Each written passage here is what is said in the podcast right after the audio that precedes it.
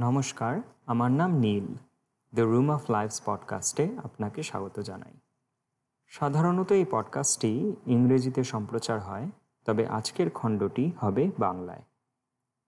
বছর দুই আগে যখন কলকাতায় বাড়িতে গেছিলাম, তখন মহাশ্বেতা দেবীর লেখা হাজার চুরাশির মা বইটি পড়ছিলাম। সত্তরের দশকে কলকাতার যুবক যুবতীরা যে মাওবাদী রাজনৈতিক বিপ্লবে সামিল হয়েছিল এবং তার খেসারত হিসেবে প্রশাসন ও পুলিশের হাতে অকথ্য গ্রেপ্তার, অত্যাচার ও হত্যার শিকার হয়েছিল তারই গল্প।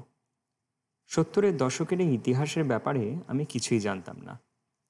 তাই বাবার কাছে সে সময়ের ব্যাপারে আরও জানতে চাইলাম।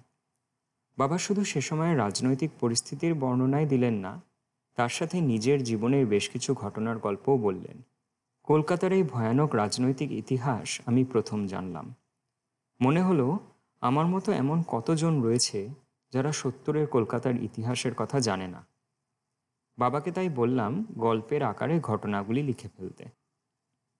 তাই আজকের এই পর্বটি আমার বাবার চোখ দিয়ে দেখা, সত্তরের কলকাতার রাজনৈতিক ইতিহাস, বাবার লেখা ও পাঠ করা।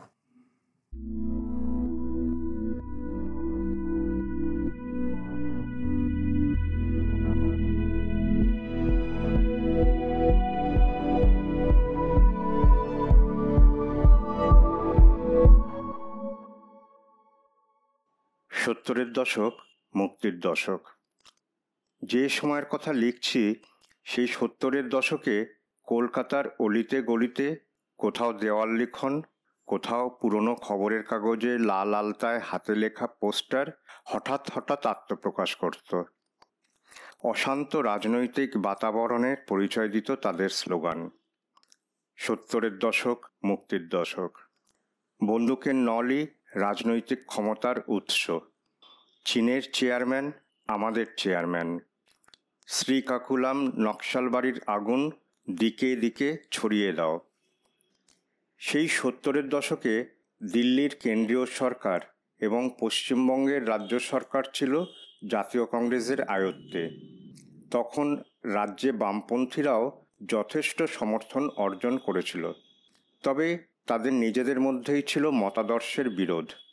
একদল যারা সংসদীয় পথে আস্থা রাখত, তারা চাইত জনসাধারণকে বামপন্থায় উদ্বুদ্ধ করে গণতান্ত্রিক নির্বাচনের মাধ্যমে জয়ী হবে। অন্য দলটি সংসদে কোনো আস্থা রাখত না। তাদের আদর্শ ছিল সশস্ত্র বিপ্লব। এরা বিশ্বাস করত যে কংগ্রেস নির্বাচনে পরাজিত হলেও সামরিক শক্তির দৌলতে তারা কখনো ক্ষমতা হস্তান্তর করবে না। সে সময়ে চীনে মাও সেতুংয়ের নেতৃত্বে শ্রমিক কৃষকেরা সশস্ত্র বিপ্লব করে রাষ্ট্র ক্ষমতা দখল করেছিল। সেই ছিল এই বামপন্থী দলের সামনে উদাহরণ। চীনের চেয়ারম্যান মাওকে তারা নিজেদের চেয়ারম্যান হিসেবে সোচ্চার প্রচার করত। তাদের ভাবধারা ছিল যে ভারতবর্ষ ইংরেজদের থেকে রাজনৈতিক স্বাধীনতা আয়ত্ত করেছে বটে, তবে যতদিন দেশে দারিদ্র আছে, ততদিন সে স্বাধীনতা সম্পূর্ণ নয়। দেশবাসী সম্পূর্ণ স্বাধীন সেদিনই হবে যেদিন দেশে অর্থনৈতিক সমতা আসবে। দিল্লির সরকার এই দুই বামপন্থী দলকে নির্মূল করতে রাজ্যের কংগ্রেস সরকারকে ঢালাও পুলিশি ও প্রশাসনিক সাহায্য দিত। কেন্দ্র রাজ্য দুই সরকারের প্রশ্রয়ে পুলিশ ও আধা সামরিক বাহিনী সিআরপি, অর্থাৎ সেন্ট্রাল রিজার্ভ পুলিশ হয়ে উঠল তাদের বেপরোয়া অত্যাচারের হাতিয়ার। মানুষকে আতঙ্কিত, সন্ত্রস্ত, অবদমিত করে শাসক দলের উদ্দেশ্য সাধনই ছিল তাদের লক্ষ্য। এর উত্তরে মাওবাদী যুবকেরা পাল্টা চালাতো পুলিশের গাড়ির উপর বোমার আক্রমণ। সেই উনিশশো সত্তর সালেই আমার উচ্চ মাধ্যমিক। আমার তখন আঠেরো বছর বয়স। যে বয়সের কাছে কবি সুকান্ত রেখেছিলেন বুক ভরা প্রত্যাশা। বাড়িতে আমার বড়দের মধ্যে একটা বামপন্থী সক্রিয়তা ছিল। কিন্তু উগ্রপন্থার প্রতি জোরালো কোনো সমর্থন ছিল না। আর এই পরিস্থিতির মধ্যে আমি ছিলাম যেন এক দূরবর্তী দর্শক। তবে সেই তপ্ত আবহাওয়ায় নিজেকে একেবারে উদাসী রাখতে পারিনি। কিছু ঘটনার সাক্ষী থেকেছি। কিছু ঘটনা কানে এসেছে। প্রত্যক্ষ, অপ্রত্যক্ষ সেই ঘটনাগুলি সব তরুণ মনের উপর গভীর ছাপ ফেলেছিল। তাই এই পঞ্চাশ বছর পরও তার কিছু রোমন্থন করতে বসলাম। আমাদের বাড়ি থেকে বাঁশডনি বাজার যেতে পথে ছিল এক দমকল কেন্দ্র। সেখানে ছিল বেশ কিছু দমকলের গাড়ি, আর ছিল দোতলা বাড়ি, তার একতলাতে অফিস উপরের তলাতে কর্মীদের রাত্রিবাসের জায়গা। এক সকালে আমি চলেছি থলিহাতে বাজারে, তখন দেখি দমকল কেন্দ্রের সামনে বেশ জটলা। লোকেদের কথা শুনে জানলাম যে, আগের রাতে সিআরপি এক কর্তব্যরত দমকল কর্মীকে গুলি করে মেরে ফেলেছে। দমকল কেন্দ্রের চৌহদ্দির ভেতরে ঢুকে যা দেখলাম, তাতে গা শিউরে উঠল। অফিসের বারান্দার লাল মেঝেটাকে আরও লাল করে জমাট বাঁধা পুরু রক্ত। সেই রক্তের ধারার মধ্য দিয়ে কিছু ছেঁচড়ে টেনে নিয়ে যাওয়ার স্পষ্ট চিহ্ন। বিহল দর্ম, দমকল কর্মীরা বললেন, গতরাতে তারা পুরোদস্তুর খাঁকি পোশাক পরেই ডিউটিতে ছিলেন। হঠাৎ সামনের রাস্তায় সিআরপির গাড়ি এসে থামে এবং কয়েকজন বন্দুকধারী পুলিশ নেমে এসে হিন্দিতে কিছু জিজ্ঞাসা করে। সেই জিজ্ঞাসাবাদী কোনোভাবে তর্কাতর্কিতে পৌঁছয় পুলিশ গুলি চালায় এবং ঘটনাস্থলে কর্মরত দমকলকর্মী মারা যান। সেই মৃতদেহটিকে তারপর তারা পা ধরে টানতে টানতে নিয়ে গাড়িতে তোলে। এমনই অকারণে মানুষ মারবার অবাধ স্বাধীনতা দেওয়া হয়েছিল পুলিশকে। বাঁশডনি বাজারে এক মাংসের দোকানে আমি প্রায় দিনই বাড়ির কুকুরটার জন্য ছাঁট মাংস কিনতাম। সেই দোকানে বসত আমার বয়সেরই একটি ছেলে। এক সময় দেখলাম তার দোকান কয়েকদিন বন্ধ। অন্য দোকানে খোঁজ নিয়ে জানতে পারলাম পুলিশ ছেলেটিকে মেরে ফেলেছে। উনিশশো সত্তর থেকে আমি স্কুল ছেড়ে হাজরায় আশুতোষ কলেজে পড়া শুরু করেছিলাম। একদিন কলেজ থেকে বাড়ি ফিরছি বাসে। বাস থেকে নেমে দেখলাম আমাদের নাকতলা এলাকা চতুর্দিক থেকে পুলিশ ঘিরে ফেলেছে। কেউ পুলিশের বেড়ার ভেতরে ঢুকতে পারবে না বেরোতেও পারবে না। ঘেরা গণ্ডির ভিতরে ঘরে ঘরে পুলিশ ঢুকে অপরাধের সন্দেহে গ্রেপ্তার করে নিয়ে যেত। একে তখন বলা হতো চিরুনি তল্লাশি। কত নিরাপরাধ লোক যে এই অত্যাচারের শিকার হয়েছিল। পুলিশের উদ্দেশ্যই ছিল সাধারণ লোকের মনে ভয়, ত্রাস সৃষ্টি করে দমিয়ে রাখা। আমাদের বাড়ির পাশের জমিতে ছিল এক সরকারি অবৈতনিক প্রাথমিক স্কুল। যেখানে আমি নিজেও ছোটবেলায় পড়েছি। সেই স্কুল বাড়ির একটি অংশ ছিল আমাদের বাড়ির লাগোয়া। টিনের ছাউনি আর বাঁশের চটা দিয়ে তৈরি বেড়ার দেওয়াল। ঘরের সম্মুখে তিনটি দরজা, কাঠের ফ্রেমে টিন সাঁটা। স্কুল বাড়ির সামনে খা, খানিক ফাঁকা জমি, সেটি বাচ্চাদের খেলবার জায়গা। আমাদের বাড়ি আর এই স্কুলের পেছন দিয়ে মোটামুটি পূব পশ্চিমে প্রসারিত নেতাজি সুভাষচন্দ্র বসু রোড, যানবাহন ও সরকারি বাস চলাচলের রাস্তা। স্কুলের এক পাশে যেমন আমাদের বাড়ি, অপর পাশে সমাজপতিদের বাড়ি এবং পরপর কানুদার বাড়ি আর বিশিবুড়োর বাড়ি। এই বিশিবুড়ো শুনেছি ছিলেন প্রখ্যাত সাহিত্যিক প্রমথনাথ বিশির দাদা। বয়সের ভারে নব্জ বিশিবুড়োর কেউ ছিল না। ওনার বাড়িতে না ছিল কোনো রকম সীমানা নির্ণায়ক বেড়া, না ছিল রাত্রে পর্যাপ্ত আলোর ব্যবস্থা। বিশিবুড়োর জমিটা ছিল আপামার জনতার জন্য বাস রাস্তায় পৌঁছাবার সহজ, উন্মুক্ত পথ। সেদিন সন্ধে হব হব করছে। পাশের স্কুলের সেই মাঠে খেলা শেষ করে সবে বাড়ি ফিরেছি। আওয়াজ পেলাম একটা কোনো গাড়ি ধীর গতিতে আমাদের বাড়ির পাশ দিয়ে চলে গেল।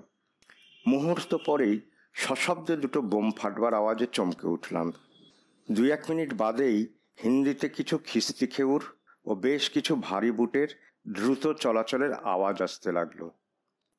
কৌতূহলবশত জানলার ফাঁক দিয়ে উকি দিয়ে দেখতে পেলাম বেশ কিছু বন্দুকধারী সিআরপি বিশিবুড়োর জমি দিয়ে এলাকায় ঢুকে এসেছে। তাদের একজনকে দেখলাম স্কুলের মাঠ পেরিয়ে বেড়া দেওয়া ক্লাসঘরের খোলা দরজা দিয়ে ঘরের মধ্যে ঢুকে গেল। ঠিক সঙ্গে সঙ্গেই ঘরের মধ্যে থেকে শুরু হলো এক আর্ত চিৎকার। পুলিশটা একজনকে বন্দুক দিয়ে মারতে মারতে আর গলা ধাক্কা দিতে দিতে বের করল। লোকটি আকুলভাবে পুলিশটির পায়ের উপর শুয়ে পড়ছে। চেহারা আর গলার আওয়াজ শুনে চিনলাম, এ তো কানুদা। কানুদাকে পুলিশ মারতে মারতে আর গলা ধাক্কা দিয়ে রাস্তা দিয়ে নিয়ে চলেছে, আর অসহায় কানুদা আপ্রাণভাবে কিছু বলার চেষ্টা করছে। এইদিকে ঘরের মধ্যে আমার মা আর সেই দৃশ্য সহ্য করতে পারলেন না। আমাদের বাড়িতে তখন ছিল চার পাঁচ ফুট লম্বা একটা মোটা বেতের লাঠি। আমরা ওটাকে চিনতাম কোঁতকা নামে। রাত বিরেতে চোর, বাগানে ঢুকে আসা গরু আগাছা জঙ্গলে লুকিয়ে থাকা সাপের বিরুদ্ধে হাতিয়ার। কানুদার অসহায় আর্তনাদে দিক বিদিক জ্ঞানশূন্য হয়ে পুলিশের প্রতি সমস্ত ভয়ডর ভুলে মা হঠাৎ দরজার আড়ালে রাখা শুধুমাত্র সেই লাঠিটা উঁচিয়ে রাস্তায় একাই বের হয়ে গেল সিআরপির মোকাবিলায়। কেউ একজন, কে ছিল তার ঠিক মনে নেই, দ্রুত গিয়ে কোনো মতে মাকে টেনে আবার ঘরে ঢুকিয়ে দিল। ততক্ষণে বিভিন্ন বাড়িতে সিআরপি ঢুকে মারধর শুরু করেছে, ভেসে আসছে কান্নার রোল। একেবারে কাছের সমাজপতিদের বাড়ি থেকে শিশু ও মহিলাদের তুমুল কান্নার আওয়াজ আসছে।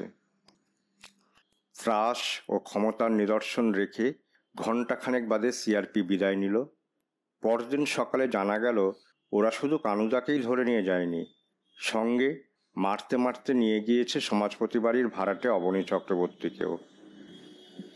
অফিস থেকে ফিরে তিনি খানিক বিশ্রাম নিয়ে গেছিলেন উঠোনের করে হাত মুখ ধুতে। বাড়ির উঠোনে ঢুকে আসা পুলিশ অবনীদাকে দেখেই মারতে শুরু করে এবং ধরে নিয়ে যায়।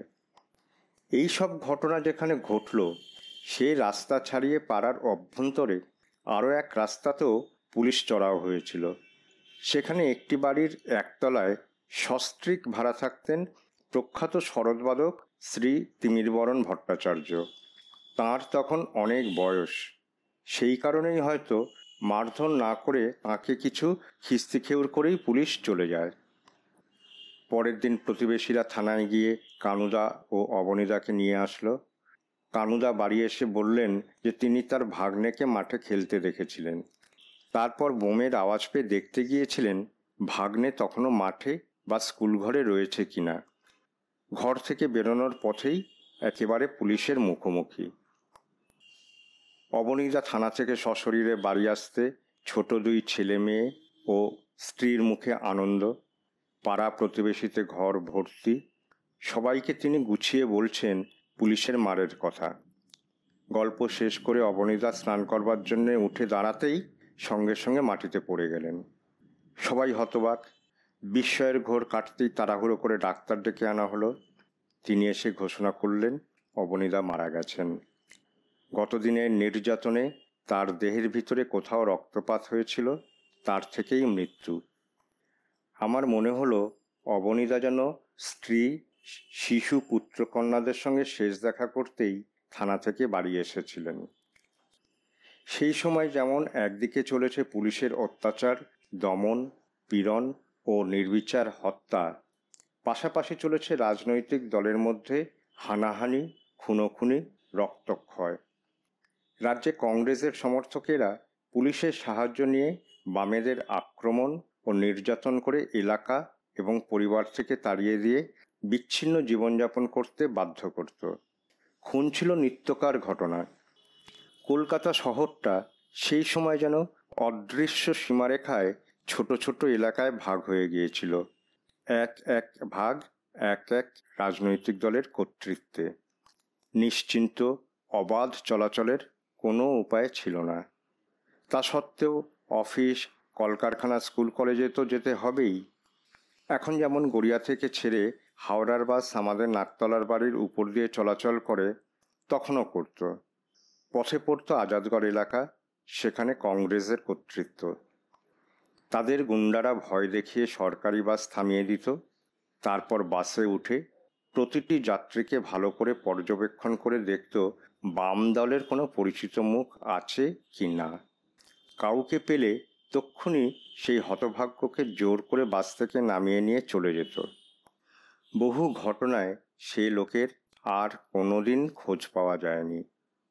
সেই বাসে কলেজ যাতায়াত করতাম, যাওয়ার পথে অনুভব করতে পারতাম বাস যতই আজাদগড়ের কাছে পৌঁছচ্ছে, ততই সব যাত্রীদের চোখ, মুখ এক অজানা আশঙ্কায় ছেয়ে যাচ্ছে। সেই এলাকা অতিক্রম করলেই আবার সবার চোখে মুখে স্বস্তি। কলেজে তখন সবে বন্ধু হয়েছে শেখর, বাড়ি রানীকুঠি। ওর বাড়ির সামনের রাস্তাটা শাসক দল ও বিরোধী দলের এলাকার সীমান্ত। ফলে অশান্তি সেখানে নিত্যকার ঘটনা। এক সকালে গেছি শেখরের বাড়িতে গল্প করতে। দোতলার ঘরে গল্প বেশ জমে উঠেছে। এমন সময় কানে এলো সম্মিলিত স্লোগানের আওয়াজ। কংগ্রেসের সমর্থকেরা ঝান্ডা উঁচিয়ে মিছিল করে চলেছে। জানালা সামান্য ফাঁক করে দেখতে পেলাম, রাস্তার পাশের সরু গলিগুলিতে অন্য কিছু ছেলে মিছিলের উপর তীক্ষ্ণ নজর রাখছে। তাদের সকলের হাতে ছোট ছোট বন্দুক। শেখর জানালো এরা সব বাম দলের। আমার জীবনে সেই প্রথম প্রকাশ্যে দেখা আগ্নেয়াস্ত্র। প্রশ্ন হলো, এত সব ঘটনার সাথে মুক্তির যোগাযোগ কোথায়? সত্তরের দশককে মুক্তির দশকে তকমা দেওয়া হলো কেন? সে প্রশ্নের উত্তরের জন্য দেশের বাইরেও চোখ ফেরাতে হবে।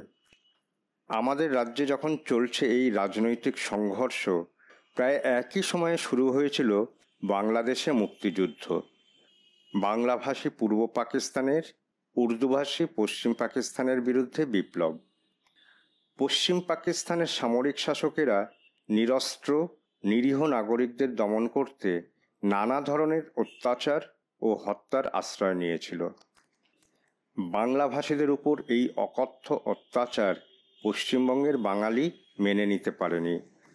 ভাষার টানে এবং অনেকের জন্মভূমির টানে সাময়িকভাবে হলেও আলগা হয়ে গিয়েছিল ভারত, পূর্ব পাকিস্তানের সীমা। পশ্চিমবঙ্গের বহু তরুণ সীমানা পেরিয়ে পূর্ব পাকিস্তানের অভ্যন্তরে ঢুকে সে দেশের স্বাধীনতা আন্দোলনে সক্রিয় সহযোগিতা করেছিল। আবার ওপারের বহু অত্যাচারিত পরিবার সীমানা পেরিয়ে এদিকে এসে আত্মীয় স্নেহেই কোথাও আশ্রয় পেয়েছিলেন। দ্রষ্টব্য ছিল যে বাংলাদেশের মুক্তিযুদ্ধে এপারের বাঙালি আপন ঘরের হানাহানি ভুলে একযোগ হতে পেরেছিল। ভাষার ঐক্য, সংস্কৃতির ঐক্য, রাজনৈতিক মতবাদের বিভেদকে ছাপিয়ে গিয়েছিল। কাজেই উনিশশো একাত্তর সালে যে বাংলাদেশ জন্ম নিল, তাতে এপারের বাঙালিরও অবদান ছিল। সে অর্থে সত্তরের দশক আমাদের কাছেও মুক্তির দশক। বাংলাদেশের মুক্তিযুদ্ধের তাপ কলকাতা তথা পশ্চিমবঙ্গবাসী যতটা অনুভব করেছিল, ভিয়েতনামের মুক্তিযুদ্ধ ভৌগোলিক কারণেই আমাদের ততটা প্রত্যক্ষভাবে উদ্বুদ্ধ করতে পারেনি। কিন্তু অতুল সামরিক শক্তিতে বলিয়ান বৃহৎ দেশ আমেরিকার নৃশংস অত্যাচারের বিরুদ্ধে ছোট্ট একটা দেশ কেবল দেশপ্রেম ও সংকল্পকে পুঁজি করে বছরের পর বছর প্রতিরোধের ইতিহাস তৈরি করেছিল। সে সময়ে ভিয়েতনাম যুদ্ধে নৈতিক সমর্থনের উদ্দেশ্যে জায়গায় জায়গায় গেরিলা যুদ্ধের আলোকচিত্র, আমেরিকান সৈন্যদের পৈশাচিক হত্যালীলার চিত্র ইত্যাদি জনসাধারণের জন্য উন্মুক্ত প্রদর্শনীর ব্যবস্থা করা হতো। তেমনই এক প্রদর্শনী দেখতে হেঁটে হেঁটেই চলে গিয়েছিলাম বাঘাযতীন পল্লীতে। খুব মন দিয়ে দেখেছিলাম। একটা ছবি মনে গভীর রেখাপাত করেছিল। যুদ্ধবন্দী ভিয়েতনামীদের হাত পিছমোড়া করে লাইন দিয়ে মাটিতে বসিয়ে রাখা হয়েছে। তাদের মলিন পোশাকই বলে দেয় দারিদ্রের কথা। এক মার্কিন সৈন্য হাতে বিয়নেটযুক্ত বন্দুক, একে একে ভিয়েতনামি বন্দীদের পেট বিয়নেট দিয়ে চিরছে। ক্রমানুসারে যে বন্দি ঠিক পরের শিকার, সে অকম্পিত বুকে উন্মুক্ত দৃষ্টিতে দেখছে সেই দৃশ্য। শেষ নিঃশ্বাস পর্যন্ত স্বদেশ প্রেমের অটল প্রতিজ্ঞা না থাকলে এমন নিঃশঙ্ক আত্মত্যাগ সম্ভব নয়। মুক্তিকাঙ্ক্ষার কাছে পরাজয় মানতে হয়েছিল প্রবল পরাক্রমশালী আমেরিকাকেও। তা দেখে বহুদূরের বাঙালি আগ্রহে, বিস্ময়ে অভিভূত হয়ে তাদের সঙ্গে একটা আত্মিক যোগ অনুভব করেছিল। আন্তরিক অভিনন্দন জানিয়েছিল, সে মুক্তিও সেই সত্তরের দশকেই। দ্য রুম অফ লাইফস পডকাস্টে আসার জন্য ধন্যবাদ। আশা করি আবার দেখা হবে।